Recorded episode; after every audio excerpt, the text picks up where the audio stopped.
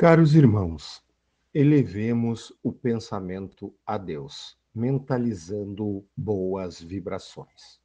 Roguemos pela companhia de espíritos de luz neste momento de leitura do Evangelho de Jesus em nosso lar, para que as palavras do Mestre penetrem fundo em nossos corações e possamos colocá-las em prática a cada ação daqui para frente.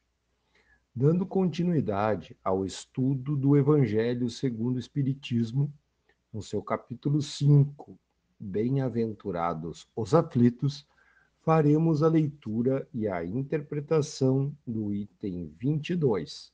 Se fosse um homem de bem, teria morrido.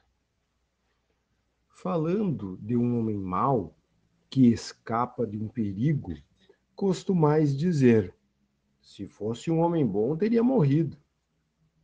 Pois bem, assim falando, dizei uma verdade, pois, com efeito, muito a miúde, sucede dar Deus a um espírito em progresso, ainda incipiente, uma prova mais longa do que a um bom que, por prêmio do seu mérito, receberá a graça de ter tão curta quanto possível a sua provação. Por conseguinte, quando vos utilizais daquela, daquele axioma, não suspeitais de que proferir uma blasfêmia.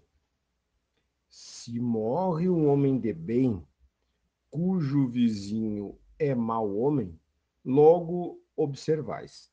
Antes fosse este.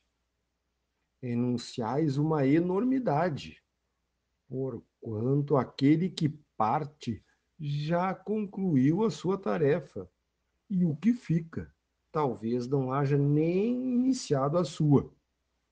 Porque, então, haveríeis de querer ao mal faltasse tempo para terminá-la e que o outro permanecesse preso à gleba terrestre?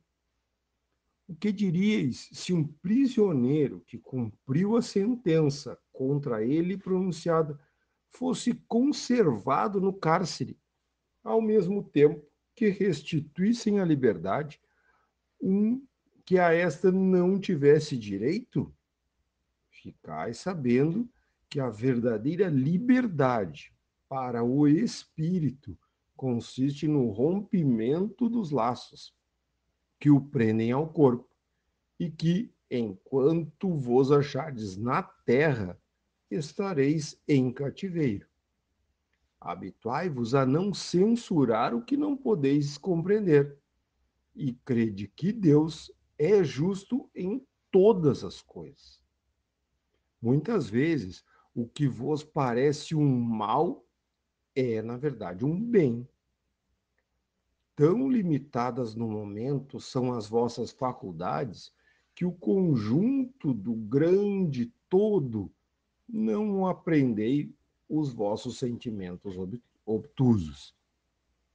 Esforçai-vos por sair pelo pensamento da vossa acanhada esfera, e, à medida que vos elevardes, diminuirá para vós a importância da vida material, que neste caso se vos apresentará como um simples acidente, no curso infinito da vossa experiência espiritual.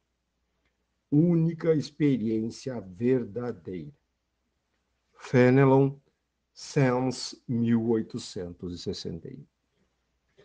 Bom, irmãos, uh, fazendo a leitura e a interpretação desses escritos uh, de Kardec, é possível verificar a razão pela qual a doutrina espírita propõe que não julguemos e não tentemos entender os desígnios de Deus dentro da nossa limitada visão sobre o tamanho e a amplitude da vida espiritual são desígnios muito maiores e propósitos e causas para a nossa vida que nós não temos condições de entender no momento.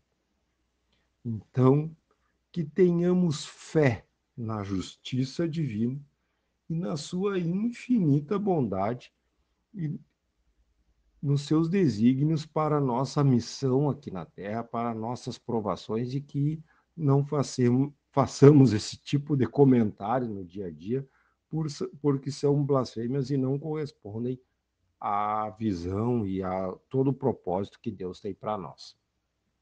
Assim, seguindo esse preceito básico da, da doutrina espírita, concluímos este momento de oração, emanando os melhores pensamentos a todo ser que cruzar o nosso caminho. Que sejamos fonte de bons sentimentos, de boas palavras e de boas ações para com todos. E também sinceramente gratos a Deus por esta magnífica oportunidade da reencarnação com cada prova, dentro do tempo certo dessa reencarnação e com cada expiação necessária no tempo que for. Não existe o antes, ou né, ninguém vai cedo ou vai tarde, no tempo que for necessário para a nossa evolução. Agradecemos a companhia dos espíritos de luz neste momento da prece inteligível em nosso lar. E que assim seja.